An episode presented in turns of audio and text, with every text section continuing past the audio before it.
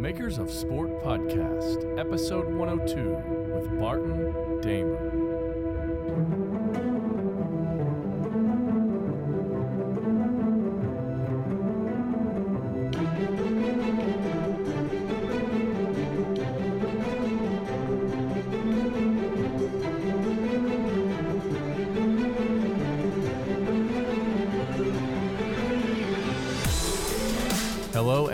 Welcome to episode 102 of the Makers of Sport podcast. I'm your host, Adam Martin, at T Adam Martin on Twitter. My guest today is the owner, creative director, and lead designer of a Dallas, Texas motion design and 3D animation studio that creates national work inspired by pop culture for high level clients such as Nike, Under Armour, Vans, DC Shoes, Marvel, the NFL, and many more. In addition to being a creative entrepreneur, he's also a skateboarder, basketball junkie, and perhaps most importantly, a family man. I've followed his studio and have been a big fan of his work for nearly a decade, and I'm very happy to welcome to the podcast Barton Damer of Already Been Chewed. Welcome aboard the show, man. Hey, thank you very much for having me on. So I mentioned uh, briefly before the show that this podcast tends to have an entrepreneurial bend as it regards to the business of creativity and sports. Um, I know that already been chewed doesn't necessarily specialize solely in sports related work. However, a lot of your studio's work is for clients in sports and entertainment, and the studio itself uh, has a bit of a sports origin from your history skateboarding. So, for my listeners that aren't familiar with you or your studio's work, can you kind of fill them in on the name already been chewed and why you sort of chose to brand yourself that early on? Yeah, absolutely. So, um, we are doing quite a bit in the sports marketing industries. Uh, a lot of that translates into sneakers, um, but that has come along with its shared, um, I should say, like TV show graphics packages on various networks, um, everything from ESPN to uh, Fox Sports, um, the NFL Network, um, NBC, bunch of different uh, sports shows, sports pack graphics packages uh, have always been kind of in the mix and super fun uh, to work on. Um, and then uh, on the sneaker side of things, um, having worked with Nike on a variety of sneaker releases, everything from uh, Kobe Bryant shoes to working with Under Armour on Steph Curry's latest shoe, the the uh, six shoe. Um, so myself, as you mentioned, um, have a background in skateboarding and basketball. Those are kind of like my two big loves in life growing up for sure, and have just carried on with me. And uh, fortunate to have uh, teenage boys that also love uh, basketball quite a bit. That's awesome. They, they, didn't carry over the love of skateboarding quite as much, uh, but they still enjoyed the the culture, just not the injuries that go along with it. Yeah, yeah. well, it's interesting how those two, how uh, skateboarding, uh, really both of those sports, honestly, like sort of span into other cult, like just culture as a whole, like fashion. Um, I've always said on this show that basketball is is one of those sports that really influences like all culture, like hip hop culture, um, yes. everything. Right? You think you mentioned the sneakers. I'm a a, I would call myself a recovering sneakerhead. I used to like really yeah. be a hardcore sneakerhead, but as I get older, I start to, I'm I'm kind of passing it on to my my kids. I hope that one of them wears this. I wear a size 13. I'm hoping one of them wears that so I can pass some of these things over to them. But um, right. So I, I, do understand that in college, um, you weren't necessarily a graphic design major, right? And then you, a skateboarding inju- injury kind of led to a change of pace.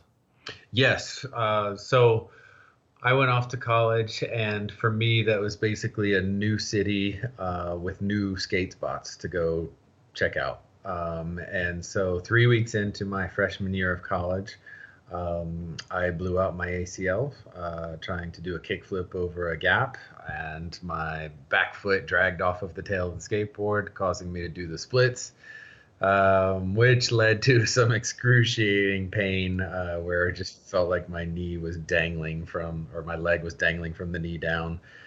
Um, so what happened was uh, I ended up having to basically limp around the college campus. Um, you go through a period with the doctors where you know they want to see is it actually torn? Can you know give us three to four weeks and then come back if you're still having issues, and then we'll give you an MRI. You know, and this was also back in 1994.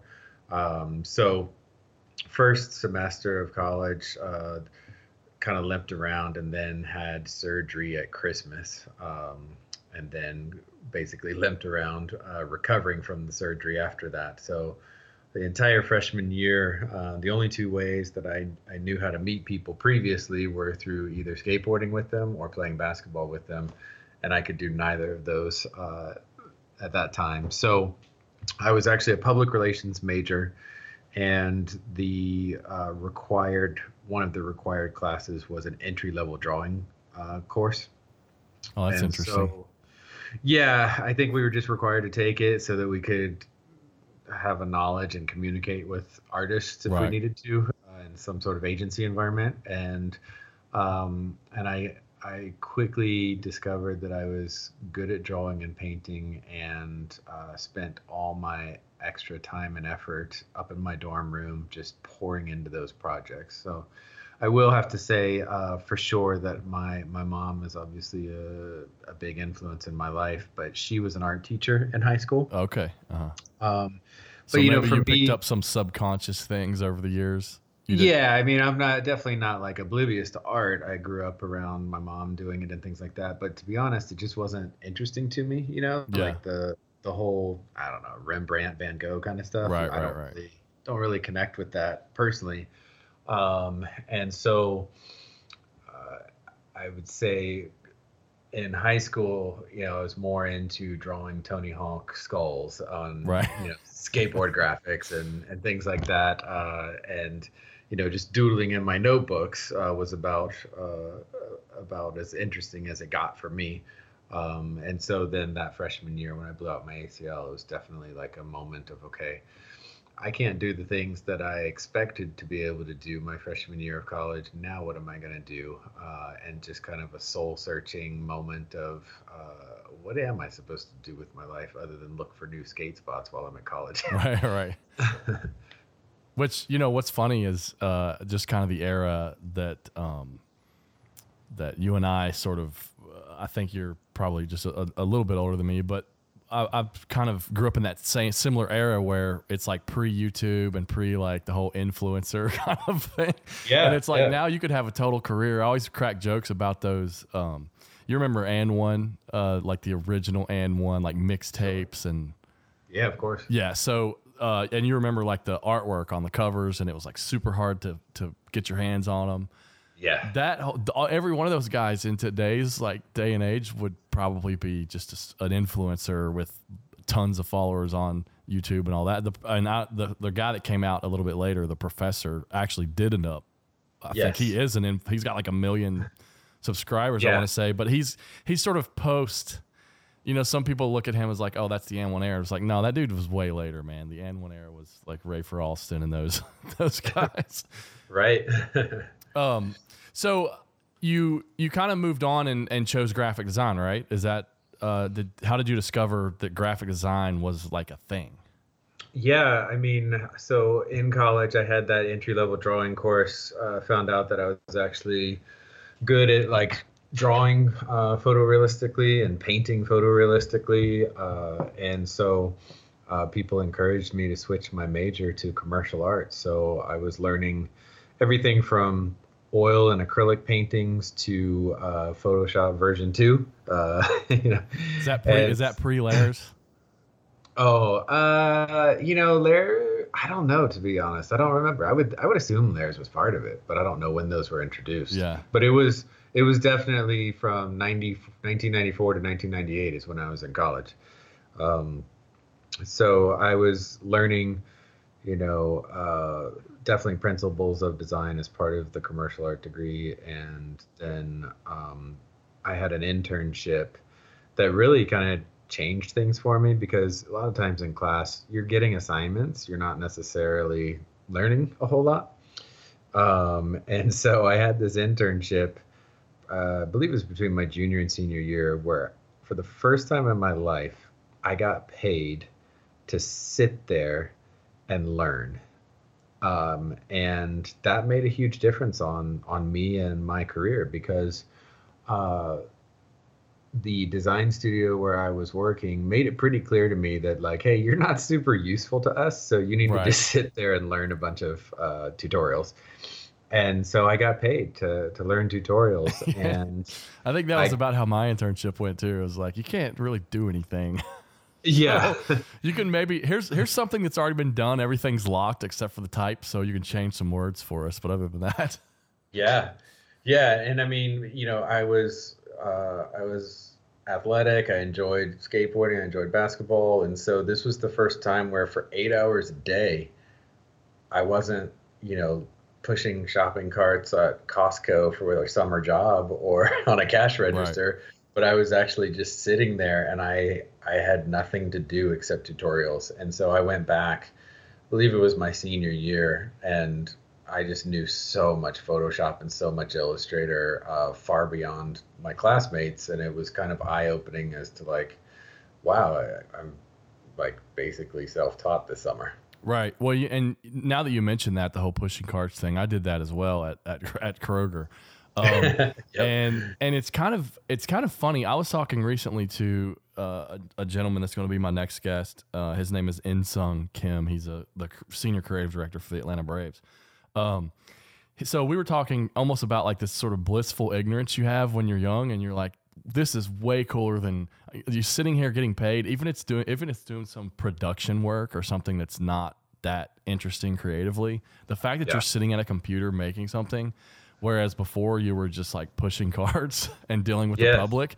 There's a perspective yeah. there that I really wish uh, that I, at least myself I could have kept over all the years, right? Because now it's like here we are ten years later, and you're like, oh, you get you get bummed out by some job that maybe doesn't have like like every job has like it feels feels like uh, nothing is like one one hundred percent dream, you know work, right? Like you're not just making super cool stuff all the time. I mean, I assume, I you know, it seems like that at least that's been the case for me. I, you you guys may be actually cranking out everything just super awesome all the time and no production work kind of stuff. But there's but any even so, in as an entrepreneur, there's always those little things you have to do that are just like, eh, I got to look at these books or um, right. do the accounting stuff and all that. And it's there's there's a perspective of those young years that I feel like that I, I, w- I wish that it was easier to sort of retain that, right? If that makes any sense, so that we could like sure. look back at that. Um, yep. So I, I, I, understand that you you eventually moved on, had a graphic design career working for companies as an employee before starting ABC, and you really began building your business as a freelance side hustle. Uh, yes. This that's intriguing to me because uh, I I screwed up and didn't do that. And when I get when people ask me like about that, I'm like, no, you you definitely need to work at a place and don't just quit out of your stubborn yeah stubborn mentality and yeah. and and do it i mean you'll you'll maybe some some people will learn from the school of hard knocks and and get through that but it's definitely not ideal so can you talk about that mentality that sort of method of the side hustle into the late evenings um, while you were working, and and you, I, uh, I think at this time you maybe had started a family, or you obviously yeah. had some responsibilities to take care of. Yeah, and and just one uh, quick comment on on the uh, go, like going freelance and uh, and how you mentioned you might recommend doing it slightly different. Um, there's a big difference between starting a business, being an entrepreneur, versus being a bad employee who quits to become right, a freelancer. Right, right, right.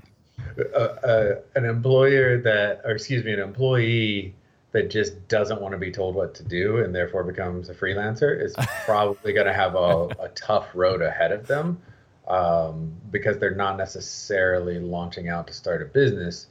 They're just launching out because they don't want to have to listen to anybody. Yeah, they don't like being bossed do. around, right? Yeah. Yeah, and then you quickly find out. Well, guess what? Now you don't have one boss; you have like thirty bosses, depending on oh, 100 percent. Your yeah. clients are. yeah, exactly. You know, yes. and, and a little little sort of side note on that. I was very fortunate in that my father-in-law was a a business very business knowledgeable type person that had worked as an executive and stuff. So he helped me sort of understand that hey, there's a difference between like being a business owner and sort of just like a, a dude that makes fun stuff and gets paid every once in a while and all, all, all of that type of stuff, right? I think it's important to have those sort of influences. Yeah.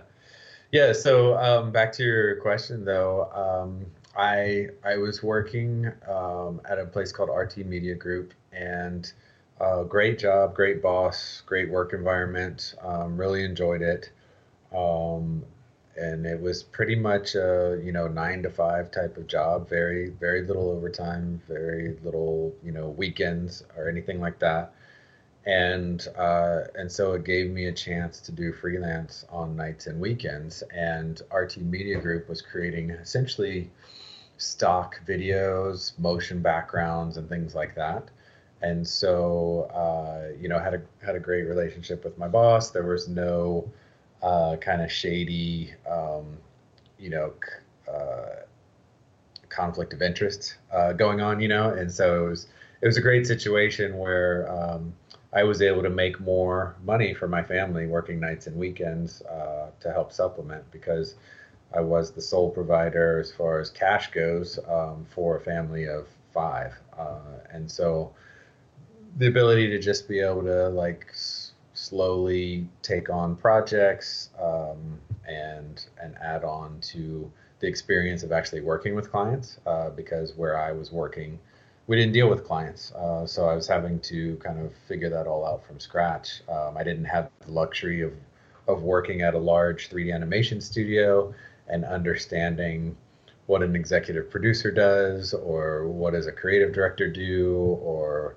any of that because uh, I didn't come from that environment. So right um, to build a company uh, like that has been um, honestly just kind of looking at what makes sense to feed my creative itch at this stage of the business. Uh, and so we're definitely doing things, I think, different, uh, different than the model that is currently struggling. Struggling, and, and when I say that, I mean the you know 40 to 60 person studio that has layers upon layers of of people. Um, we're eh, for better or worse you know nobody at our studio comes from that background. And so there's there's good things about that because uh, we're not we're not doing it that way. But then there's also some bad things about that because it would it would have been nice to have that experience uh, before launching out.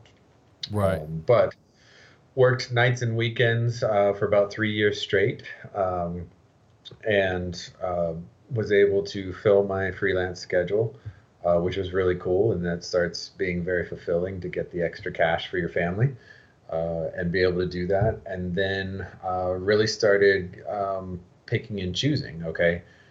Sure, I can fill my nights and weekends with extra work, but can I actually fill it with anything that I care about? Or is it just extra cash for the family? Right. Uh, nothing wrong with that either. Um, but I was, uh, I guess, having the luxury of starting to pick and choose what I wanted to work on in the nights and weekends and begin charging more for it. Uh, and so um, got to a point where the work that I was doing nights and weekends was winning awards. It was being featured in magazines. Um, in 2009, uh, I won the Digital Artist of the Year award from Computer Arts Magazine, which at that time, uh, Computer Arts Magazine was the industry leader in digital art, and it was just yeah, it was know, awesome. I think that's where I discovered you at. Uh, cool. Now to think about it. Now, where did, did you have uh, uh, like a different? Obviously, the work you're doing at your corporate job during the day was going to be different than what you were doing at night. Was there um, was there a certain style or inspiration that you were looking at, and you were like, I want to do that kind of work, and then you started to target that sort of work and you almost kind of had like these two personas i guess like the guy that you were during the day and then who you were at night. Well i think yeah i mean for sure because the the work that i was doing nights and weekends uh, was stuff that i was just um, i was passionate about both. Like it's not like i didn't like what i was doing during the day. Right. Like you weren't mailing it in during the day you're still giving them no. the best effort no, so I think you know when you when you're hitting on all cylinders, things are working for you, you know, and so uh, so I think the ability to be able to to to do a lot of good creative work during the day and then come home and do a different kind of creative work. It was, you know, at nighttime it was sneakers and skateboard companies uh, and and things like that uh, that I had never done before. And I, and at that time, I think I'd been in the the design game, if you will, for 14 years or so. And so, for the very first time in my career, I'm I'm starting to talk to sneaker brands and sports brands about doing work for them. So, I, 14 years in, and I almost feel like a rookie in the game. Uh, getting started with my freelance career because, like I said, I, I wasn't exposed to large brands um, or opportunities like that because I didn't work at a big famous right design or 3D animation studio um, out of New York or LA. I didn't have that that luxury, unfortunately. There's something to be said for that too, because uh, we sort of live in this era where all these like 22 year olds launch venture back startups and become multimillionaires. Yeah. and then everybody else just gets depressed. Because yeah. it's like, is that the way it's supposed to go? And, and, and honestly, it's sort of, uh, I feel like it sort of has given this false uh, representation of what life and career is about to young people. Uh, yeah. There's like no, you know, people just think there's not going to be a struggle, and then when you do have struggle, it's like, oh, well, I better quit because I'm clearly not good at this. When yeah. in reality, it's like, no, man, you probably, uh, you know, I've, I've, I have this, I've adopted this mentality that creativity uh, is basically just something that you just it you have to do it basically until the end of your life right like you it's a struggle it's a constant struggle you're like you're never going to be um 100% satisfied with everything you did. I feel like, yeah, uh, looking back, right? Because you're going to obviously have grown over the last year, or maybe your style has changed, or maybe even technology, right? I mean, think about that that era itself, right? Uh, would from the '90s, the late '90s to to even 2010, the technology changed tremendously in that age. Yeah, it's interesting too because I will I will be talking with um, younger talent, um, and rather than me interviewing them, it turns into them interviewing me to see what can what can I do for them and what can my studio do for them. Uh, and so it's it can be quite an interesting perspective. Yeah, that's like definitely it feels like some kind of a uh, there's like been a shift in in all that, but there are uh, there are some uh, books out there and at least articles and stuff that I've read where you see all these people that were super late in their career and they wrote some famous book or you know an author worked a career doing something for 40 years and then they did something later. There's some business guy uh, named peter drucker. I haven't really read any of his stuff but I'll, i keep hearing his name mentioned on different podcasts and stuff. And they, i think they said that he wrote like six of his most famous books when he was like in his 70s Wow. So it just goes to show, man, like it's it's one of those things where you basically just have to keep persisting until the end. Honestly, if you want to, really, you have to do that no matter what. I mean, otherwise, nobody should give up on on themselves early, whether yeah. no matter your career, but especially creativity, because it's.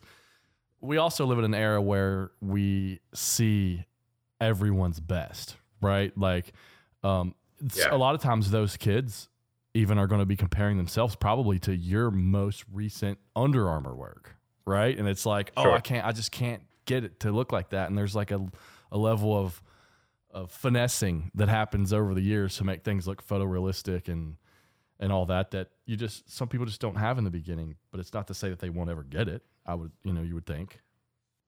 Right. Yeah. Yeah, and I mean, like I said, I was a good 14, 15 years into my career before I started working with any brands that I would consider, you know, quote unquote dream dream gigs. So part of that, uh, I you you obviously were doing graphic design, some of the more print and static work, and then uh, moving into web. And I, have heard you mention before, or read somewhere on uh, you're talking about doing some Flash at the time, yes. which exposed you to motion. Right. Yes. And so now um, this sort of transition into motion graphic design, like where did you kind of hear about that? Because we obviously didn't have back then the YouTube tutorials and lynda.coms and Andrew Kramer. Yes. and those type of people. Yeah. Um, it was it was harder to get exposed to that. So how did you get exposed to it, and even even more, how did you learn? Yes. Well, I think it's it's very important to know and keep in mind as an artist, the market is what pays our bill. You know, as far as uh, it's advertising dollars that are paying us as artists, and so while we may not want to admit that, uh, or if that just sounds dirty or feels ugly, it is the truth. Um, if if ad dollars are being spent somewhere else, uh, we have a decision to make. We either you know stick to our guns and don't adapt and don't change, and therefore, you know, we either decide this is my art style. I'm going to stick with this one style. This is, you know, who I am, and people will find me if they want it. Um, or we have to adapt as artists and realize, okay, um, right now as a company at Already Been Chewed, we're doing very well, basically telling stories uh, for brands in an animated 3D fashion. Um, but that's not to say that five years from now, we won't be forced to move into AR or VR. Um, so we have a decision to make as a studio: plant our feet and say, "Nope, this is what we do," and then you know that either phases out uh, and we ignorantly keep our feet planted, or we have to uh, adjust and adapt. And so uh, that's essentially what happened with me. I graduated in 1998 uh, with a, degree in commercial art. So I was essentially ready to be either an illustrator or a graphic designer. Um, and as I'm graduating, it's kind of like, awesome, welcome to uh, your new career. Print is dead. You might want to consider yeah. doing something else. yeah. yeah. Um, so, yeah. So the two things I had studied for, graphic design and illustration, were were dying quickly, uh, is what I was told. So, uh, had to begin exploring okay as an artist if i want to continue to do art what is the market uh, paying for um, and so then i was like oh okay web design that's what the market's paying for i guess i will try web design um, and i very quickly found out that i didn't enjoy uh, designing websites or especially the coding part of websites so you know, I I could jump into Dreamweaver back in the day or Flash and build a website. Um, but by a programmer standpoint, it was it was horrible, and it was just right. an online brochure basically. Um, and in in that process and discovery phase of of messing around with web design, um, I did flash animated intros, which um, most people, if you are, I don't even know what age would know about this. If you're 25 or under, listening to this. yeah, they probably wouldn't. It may even be 30 and under. right. uh, but basically, the internet was so slow, you had to create entertaining animations to keep people interested while the website loaded. Uh, and so I had a blast creating the entertaining animations, um, but then uh, found out that people were annoyed by those and nobody wanted to sit through those. and then uh, Steve Jobs the, single-handedly killed Flash on stage when he launched the iPhone. Yes. yeah. So again, left with another decision. Um, you know, okay, I guess uh, web design's not for me. Now what? Um, and then I discovered After Effects and started – um, animating my 2D layers in After Effects, pulling them in from Photoshop, pulling assets in from Illustrator, and uh, and began animating those things. Um, and so very quickly, people started telling me that I was good at motion design, um, and I, I and I think that I wasn't actually good at motion design, but I was a designer. And so I was making things look good first, and then I was just adding some motion to them um, and so, because I spent the bulk of my time designing the style frame, the animation could come second, and uh, and everything seemed to work well, and people were were digging the work, whether it was online or in person or, or things like that. So, um, got into motion graphics. Uh, didn't even know, you know, what After Effects was prior to that because I was coming from Flash. Uh, and then very quickly started realizing that my work felt kind of flat and lacking dimension uh, and a lot of the ideas that I had, I was having to pull from stock photography in order to get a building in my scene, or uh, you know, pull from stock photography to put a tree in my scenes and After Effects and things like that. Uh, and then that's when I started doing research and kind of uh, found out what 3D animation was. Uh, and started seeing the work of back then, uh, you know, very, very famous studios like Stardust um, and Shiloh uh, were some big ones at that point. Um, and was just super inspired by that world um, because prior to that, I was actually pretty bored with graphic design and had considered switching uh, my job because, you know, I had tried the web design, realized that it probably wasn't going to work for me. So now what am I going to do? Am I just going to try and do a different career or what am I going to do? And uh, that's when I, you know, discovered motion graphics and started going down that path. And uh, Cinema 4D in particular, uh, I believe it was like maybe 2008 or 2009 before I ever touched Cinema 4D. So I had already been 10 years into my career. Um, I had three children already uh, and had just discovered what 3D was and what Cinema 4D was, um, and uh, fell in love with it. And I mean, that kind of rapid fire gets you into the story of ABC because it really changed things once I once I landed on Cinema 4D and chose that route. So in the early years of ABC, were you were you really focused on doing a lot of static stuff? And or were you um, kind of um, in that transition when you started ABC, like you were doing some of the motions? I was, yeah, I was doing both. So my my initial, I guess, um, breakthrough was definitely in the digital art space. Uh, and so I was kind of gaining attention and recognition from Advanced Photoshop magazine, um, Computer Arts magazine, which you know this was 10 years ago and those magazines were were industry leaders and, and there's definitely time. a difference between those two magazines and what was being sort of fed to the graphic design programs which was like print magazine uh, communication yes. arts and like that it's funny that kind of stuff seems like it wouldn't win awards from those magazines right it was like just a different yeah.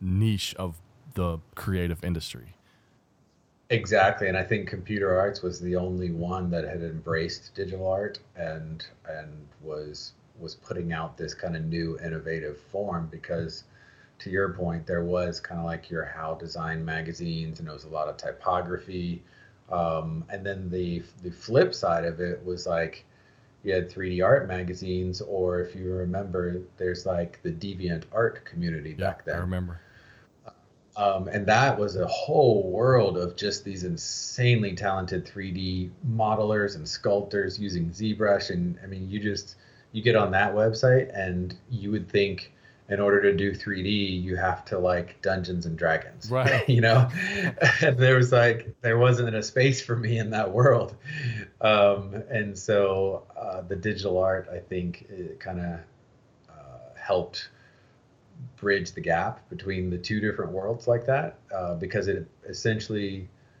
introduced graphic design and 3D into this kind of new genre called motion graphics. Well, it's funny you say that there wasn't a space for you in that world because that's kind of what I always felt as someone that worked in sports design, right? Because it you were it seems like as a sports designer you're sort of drawn to that look and yeah. Um, and there's like a high impact photography depth and sort of, uh, uh, I guess, a, a, kind of a punch you in the face entertain. Well, it's just entertainment, right? I mean, movie posters are the same way. And like, think about the Avengers and all the technology looking things that are in those type of movies. That's, that's the type of thing that I feel like a certain group of creative people are drawn to, and that's part of why I started the Makers of Sport because it was it was like I, my first job was at a sports marketing company trying to do that kind of stuff for like sports posters, and it was basically like you, nobody that was a generalist graphic designer gave it any credence, right? It was like, oh, that's just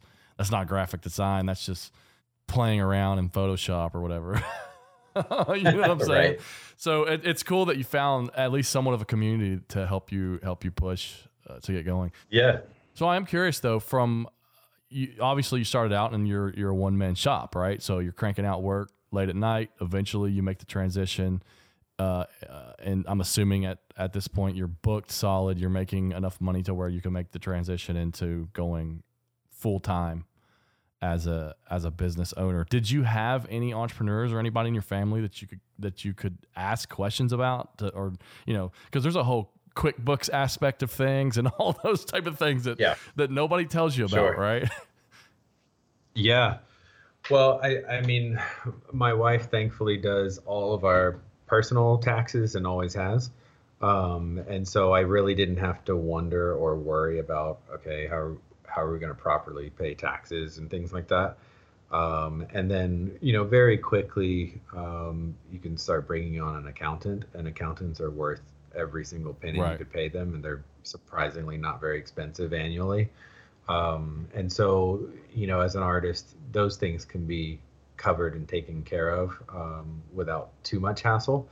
Um, and so when it when it came time to launch out on my own, it was uh, during that year, 2009. Um, you know, I was getting exposure, I was getting awards, but I was still working my day job, and and it was two different worlds. The people at my day job didn't necessarily know or care about the work that I was doing nights and weekends, um, as far as like the the type or the style of work, I should say. Um, and so uh, it was kind of this long soul searching process where I was like, okay, this is really scary. If I launch out on my own, where's the work going to come from? You know, it became very important to me that I knew exactly what I didn't want to do if I launched out on my own. Um, and I, to this day, allow that passion to help steer what ABC becomes. Nice. So I know exactly what I don't want ABC to be. And uh, in my opinion, that's been more important than what I do want ABC to be. And the reason I say that is because we're almost 10 years old now. And if you had asked me 10 years ago what my vision for ABC was, I could have never told you that we plan to work with Disney, Marvel, the NFL, the NBA, Nike, Under Armour, Tiffany and Co., uh, and a host of other amazing brands that we're just super fans of. And we plan to do it from Wylie, Texas. Yeah. I couldn't have told you that. but what I could have told you is here's what I don't want to do when I launch out on my own. I don't want to be doing business cards for real estate right. agents. I don't want to be doing video production for real estate agents. um, I mean, you name it. Like, I'm assuming uh, too, moving was out of the question, right? I mean, the fact that you stayed there. Yeah, I mean, it wasn't really something that we had considered um, for a variety of reasons. I, again, I, I came from a kind of a non-traditional motion graphics background, so 14, 15 years into my career, honestly, who's going to hire me at that level? Um, you know, because I'm not even, I'm not even necessarily production right. ready. I just have, you know, be creating things that look nice and hitting deadlines. Uh, but I've never worked with a group of 10 artists or more underneath a, a creative director or an executive producer right. or any of that sort of thing. So it wasn't really on my radar to like, okay, let's see if I can move to New York and get a job at Shilo or any of these other studios that I really looked up to. Um, I I was able to freelance with them um, early on. Um, so I was I was freelancing uh, with Troika, with Digital Kitchen, um, with Shilo, and so that was really cool confidence booster having not come from worked at an agency like that, but to know that okay, my my work is good enough that they're hiring me to to be on these projects. Um, and so by the time it, you know I was ready to launch ABC, you know I knew exactly what I didn't want it to be, and I allowed that to kind of steer my decisions. And and the big motive uh, behind launching out on my own was to be able to provide better for my family. Um, and mathematically, it was making sense Um, so the the fact that it could be, you know, quote unquote dream gigs and working with with people that uh, were around the world that I never thought I would work with um, was was an extra bonus. Um, so did you have plans to hire and scale initially, or because I'm assuming, I mean, when you the whole name, right? Uh, seems like most people yeah. when they start, it's like, oh, we'll just do like uh, Barton Damer Studio or whatever. yeah, no, I I definitely. So okay, this is a funny part of it. Already Been Chewed actually started out as a design blog back in like I want to say 2008 uh, or so. And at that time, you know, blogs were huge, um, and so I was doing everything from basically being an influencer before there were influencers. Yeah. uh, I was, you know, trying to be a tastemaker in the design space. So I was posting work that inspired me, and then every fifth post, guess what? Here's my work. That's cool. you know. um, and so I was trying to become a resource of like, oh, if you want to know where the good stuff is these days, you want to go to Already Been Chewed's website you're going to see all, all, these other artists that uh, Already Been Chewed is posting about, and then every once in a while you're going to see Already Been Chewed's work right. too. Um, and so that's, that's the jab, that's what jab, was happening. jab, right hook, right? That whole Gary Vaynerchuk. yeah, exactly. Yeah, totally. Um, and so that's that's how the um, Already Been Chewed started. So when it came time to launch my own company, I already had an incredible Google SEO. Uh, you know, the the ratings were fantastic, and I I was thinking to myself, man, if I start something new, no, I'm gonna have no foot traffic to the site. Like nobody's gonna know about it. Or yeah, you had brand equity. Yes. Yeah, and so there was a little bit of a like, okay, are are people going to be mad that it's now converted over to like definitely just my business site. Um, but it was a slow transition, you know, and then uh, definitely tried to like, okay, now every two posts are yeah. ABC's work. then eventually you have a portfolio link up there. but it, it made sense by the time it was official to announce like, hey, I'm doing this full time and, and the name of what I'm doing has already been chewed um, it made sense that it's like, oh, here's the moment where it's no longer going to be a bunch of inspirational posts of other people's artwork. This is going to be like already been chewed's website. Right. Um, and the other thing too is back then, everybody went under some sort of like rock star DJ yeah, moniker yeah, yeah. type uh-huh. of name. Right. you know, you had like guys like Hydro 74 had a cool name. you know, like all kinds of people. I love so, Dust. Not, yeah, I mean, every so not that I wanted somebody to call me, "Hey, already been chewed," you right. know, uh, but I just thought that that was a, a clever. It was like band names, would, right? It was like yes, yeah, yeah, and it would it would grab attention, but then it also had the nice uh, abbreviation of ABC for those people who don't want to say already been chewed out loud. Yeah, no, that is cool. that that worked out well too. It's funny there there was a website or something somewhere I saw one time that was it was like a quiz on uh, is this a band name or a design studio.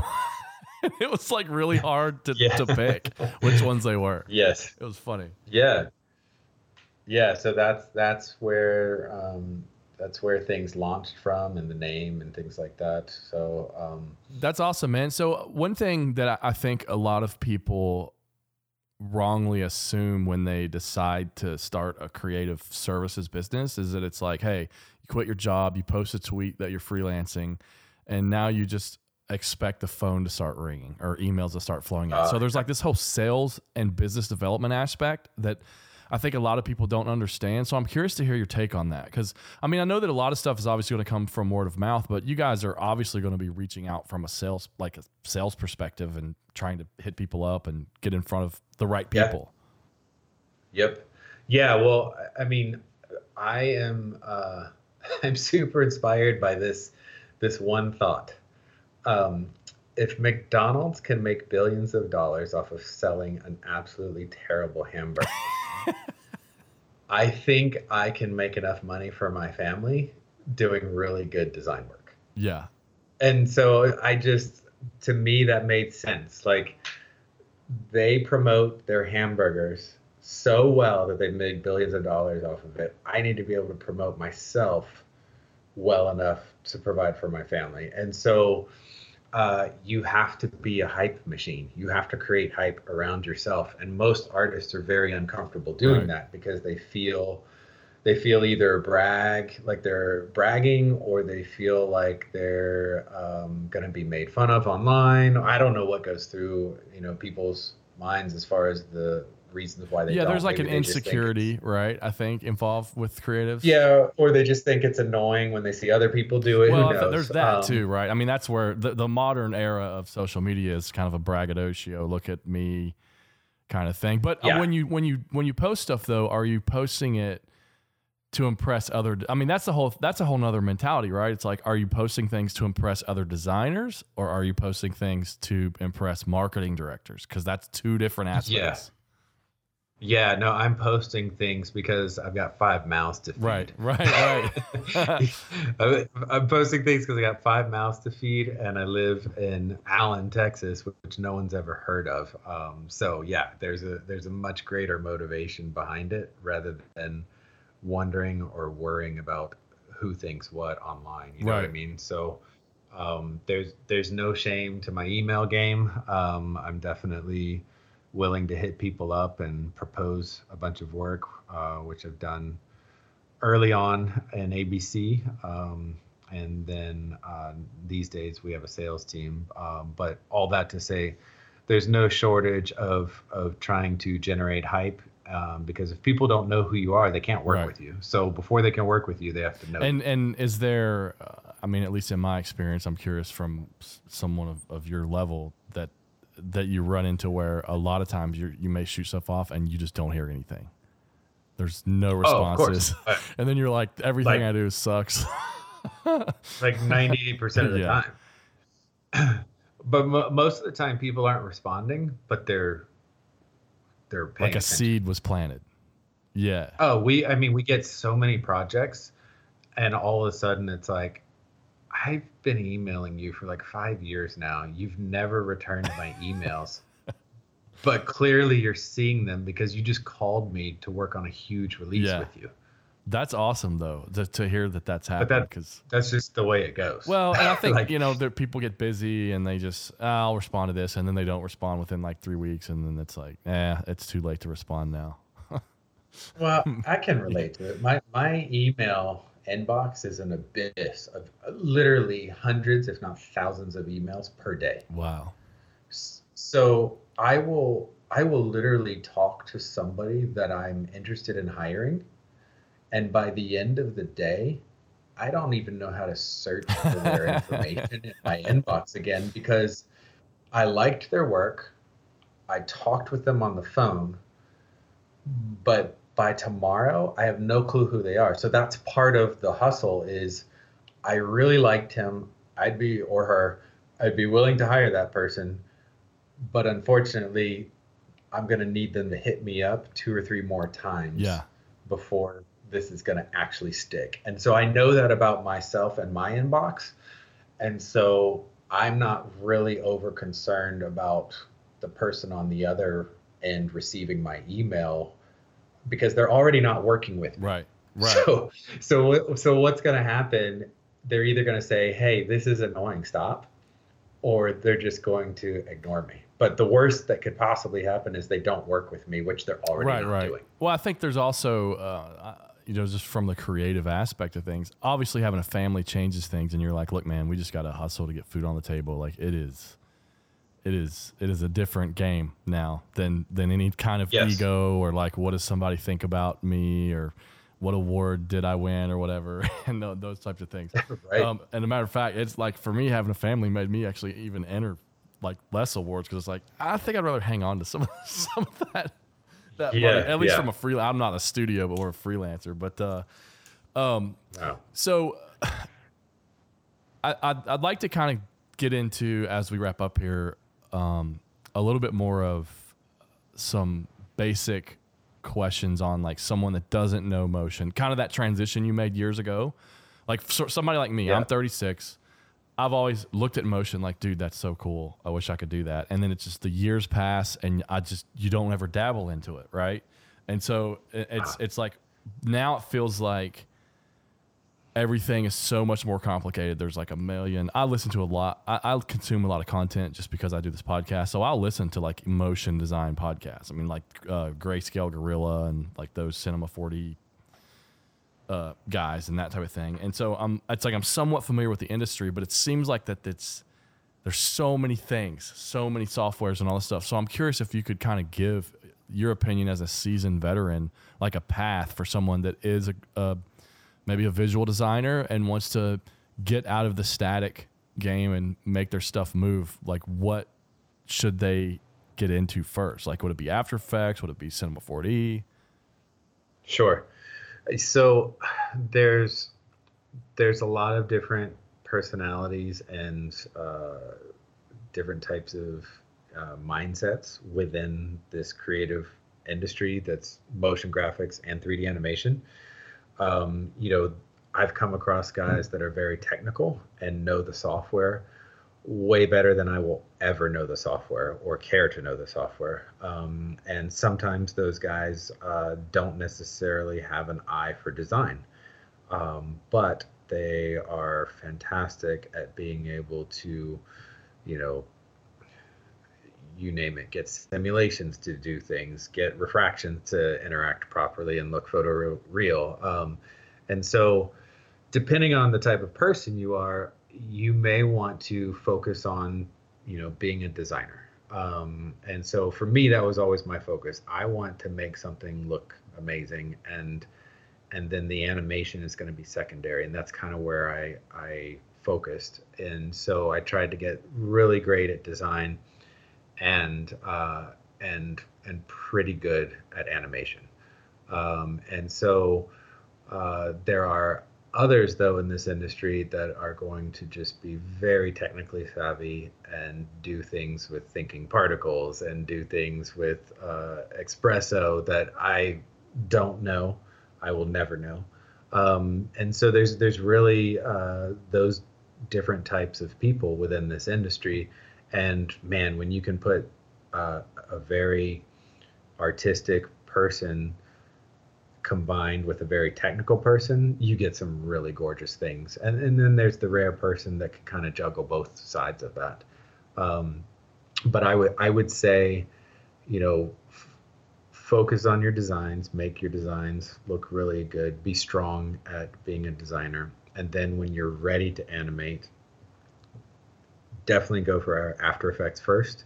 Start animating your your strong, you know, graphic design concepts. Um, basic keyframing inside of After Effects, and next thing you know, you're going to have some really nice looking, you know, kinetic type videos, uh, explainer looking videos, things like that. Um, and then you want to move into 3D. And for me, that 3D um, software was Cinema 4D. Uh, and the reason I chose Cinema 4D is because I was used to Illustrator paths coming out of Adobe Illustrator. Um, I was used to layers and layer modes coming out of Photoshop.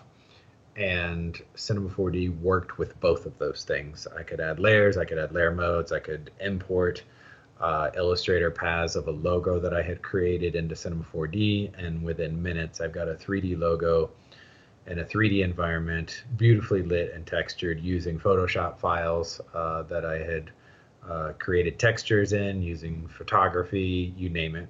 Uh, so that was kind of like the quick like graduation from the Adobe suite into Cinema and being able to use my knowledge of the Adobe suite to be able to get some some results relatively quickly in Cinema 4D. Um, I will say that things things are changing um, as they always do, and as we talked about at the beginning of, of this podcast.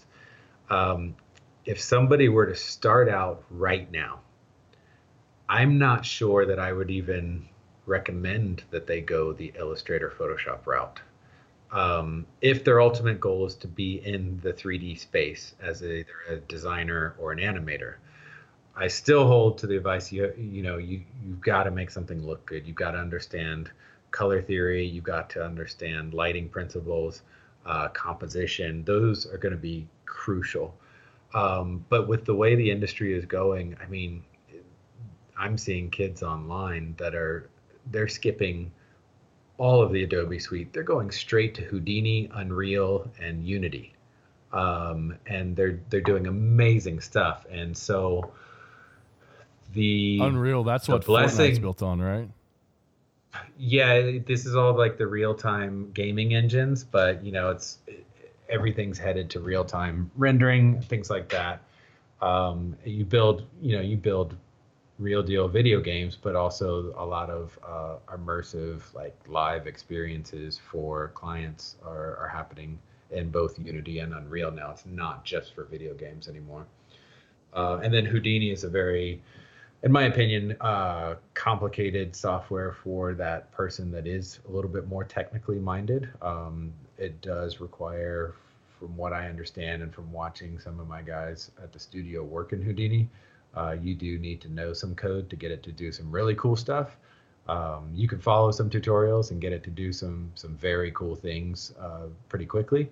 Uh, but then as soon as the client asks you to kind of change it, if you don't really understand, um, you know, the code and what what you need to do beyond that tutorial, uh, you can get yourself in trouble quickly with some of those Houdini tutorials from what we've That's seen. That's pretty fascinating. Is it a uh, is it a is it its own language or is is it like a common sort of coding language?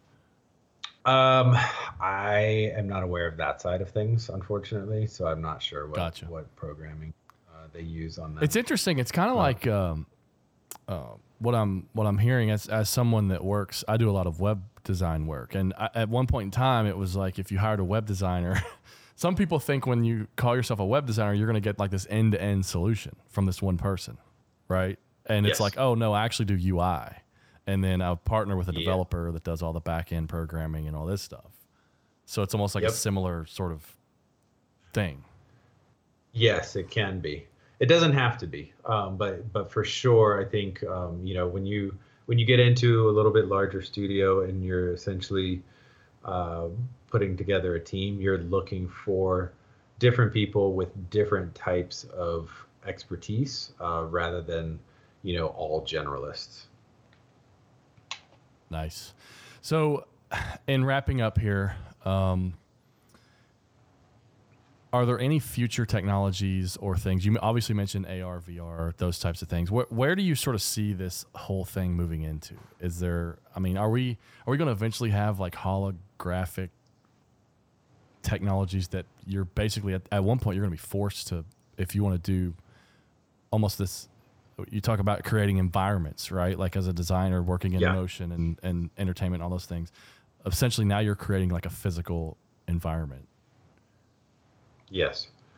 Yeah, I mean, I think we'll all be in in the AR space, uh, no doubt. I think it's going to become easier and easier. I think it's going to end up being literally like an export button out of uh, Cinema 4D or any of the other 3D software packages. Um, so I do think the companies that can afford the R&D to get into AR and VR and have been into it for several years now, um, you know, there's obviously a lot of money to be made when you're at the forefront of technology, but it also costs a lot of money to be at the forefront of technology.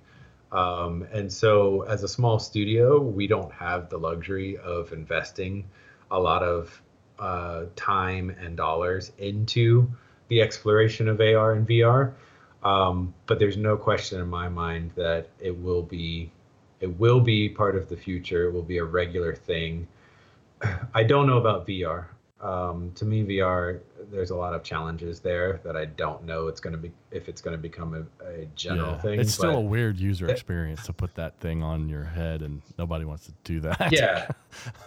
yeah, but I mean, the AR is already becoming incredible. Um, I, I've seen like Google Maps has released a version of Google Maps where you walk around and in the in your video camera, it's putting up signage of where you should head um, within the city, you know, scene that you are pointing your camera at. Um, so I, I think that's going to become a regular thing. I think you're going to walk into, uh, you know, a Foot Locker. You're going to point your phone at the new Steph Curry shoe, and there's going to be some really cool animations and information about the shoe that pops up, and you watch it right. There. Oh yeah, we and we've actually seen some of that with Brand Jordan. They did like a VR dunk, that famous yes. like, free throw line dunk thing, which was nuts. Yes.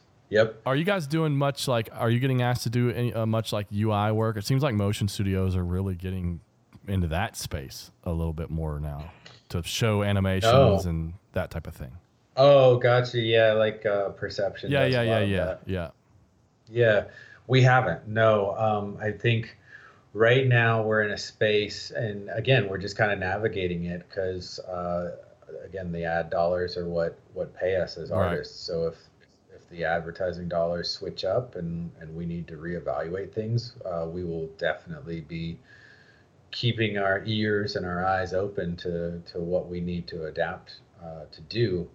Um, but uh, we've been in a space for the last few years where we're doing storytelling and we're doing it at a level that we never thought would be possible for us as artists because uh, the idea of investing in 150 CPUs and rendering out basically what looked like Pixar movies for 30 second spots was was not in the cards, so to speak. Um, and kind of going back to, if you had asked me what my vision for ABC was, there's no way that I could have told you we'd be animating Mickey Mouse uh, with Disney um, back in the day. Um, that so, is pretty crazy, man. Just the content creation space in general. Like social media has just changed everything. People are just craving these m- small, you know, short videos and and that type of stuff.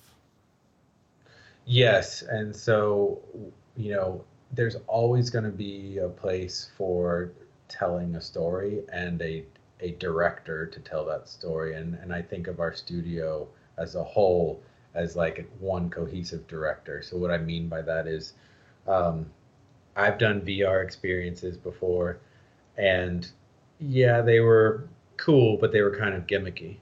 Um, but you know, you and I can look at a product a certain way, but when we see someone else take a photo of that product and all of a sudden that product looks sexy, or or all of a sudden you see it from a perspective that you haven't seen, um, that's where the value of not making the consumer do work to to fall in love with your product comes in. It's like no here's how we're going to show off your product to the consumer and it's going to be in a way that they don't have to work for it or think that they missed something uh, because they were in a VR space where they couldn't do that. So as of right now, you know, I think the storytelling aspect of things and and being a director of, of what the consumer experience is has been very uh, valuable to the brands that are working with us. That's well said, man. I think that's uh, a good place to wrap up. Why don't you give the listeners uh, your social handles, your website, and just where they can follow your work online and, and if they have questions, maybe reach out or whatever. Cool. Yeah. Thanks for having me on. Uh, definitely want to give a shout out to my team at Already Been Chewed. There are nine of us. Um, and so everybody's got all different talents. We've got Houdini artists, we've got guys that are amazing at Cinema 4D, we've got salespeople, we got uh, my wife running the finances still. Um, so uh, just shout out to all of them and the credible work that they are doing. Uh, if you want to follow us as a studio, it's just at already been chewed. Instagram is kind of our main love language. That's where we're responding and interacting with people the most. Um, and then my personal is at Barton Damer. That's awesome, man. I got to ask real quick: uh, Are your kids getting into some of this type of stuff? You know, they actually are not. Uh, it's funny they they like it and they see it, and none of them have really gravitated towards it uh, so far. Got you. That seems to be uh, pretty common among people that I've talked to on the show that that do like run a business or like a design business and their kids are like, yeah, it's cool, but I don't think I wanted to do something else. yeah. the grind, the yeah, grind my, is visible. well, my oldest son is 18 and he's often said he likes he wants to be on the phone negotiating contracts oh, with Nike. That yeah. so he likes the idea of, of doing something like that, but I don't think uh, I I don't think sitting at a computer trying to meet a deadline and and pull your hair out over renders is what interests him. no doubt, man. No doubt. Cool, man. Well, again, I, I very much appreciate you coming aboard. Um, uh, like I said, I'm a big fan of the work that you guys are doing, and uh, wish you guys much luck and success in the future. So I'll I'll keep watching, and sh- I'll obviously be sharing stuff from my Makers of Sport account with my followers. Uh, in a similar vein uh, uh, that when you started already been chewed is just um, sharing other people's work that inspire me so thanks again Cool. for taking the time it. man Yeah, thank you. so there you have it that was barton damer of already been chewed my next guest is going to be insung kim insung is the senior creative director for the atlanta braves Prior to working in Major League Baseball, he spent much of his early career in the architectural design space, working on graphic design and branding for stadiums at a firm called Populous in Kansas City. Insung is a great friend of the show. He's a client of mine and a very well respected senior creative in the in house side of the sports business. You can follow him on Instagram and Twitter at EasyRow, which is at I Z Z I R O, where and he is very active, posting his work and engaging with the sports design community. Uh, Want to say big thanks again to Barton Damer for taking time to come aboard the podcast. I've been a very big fan of his work for probably around a decade now. I highly encourage you to follow at already been chewed and at Barton Damer. That's B A R T O N D A M E R on Instagram. And then you can keep up with what his studio is doing as far as uh, the portfolio is concerned on his website as well, which is already been chewed.tv. Past Makers of Sport episodes can be found in Apple Podcasts, and you can get there by going to makersofsport.com slash iTunes. Uh, you can find them on SoundCloud or at the website makersofsport.com. If you enjoy the content coming from the Makers of Sport brand and are interested in supporting the show, you can do so by joining the paid member community at makersofsport.com slash community. In exchange for your fiscal support, you'll have access to additional and ever-changing content, such as private Q&As with future, former, and special guests, monthly video hangouts, as well as interact, share private feedback, and build trustworthy relationships with like-minded professionals in the live chat. Additionally, taking one to two minutes and heading over to makersofsport.com slash iTunes, clicking the five star and writing about your positive experience with the show helps others like yourself discover the podcast and the value it brings educationally to people want, that want to work on the creative side of the sports business. I'll also accept likes or ratings on Stitcher, SoundCloud, or whichever podcast application you enjoy listening in. I'm at T. Adam Martin on social. The show is at Makers of Sport. Until next time, have a good week.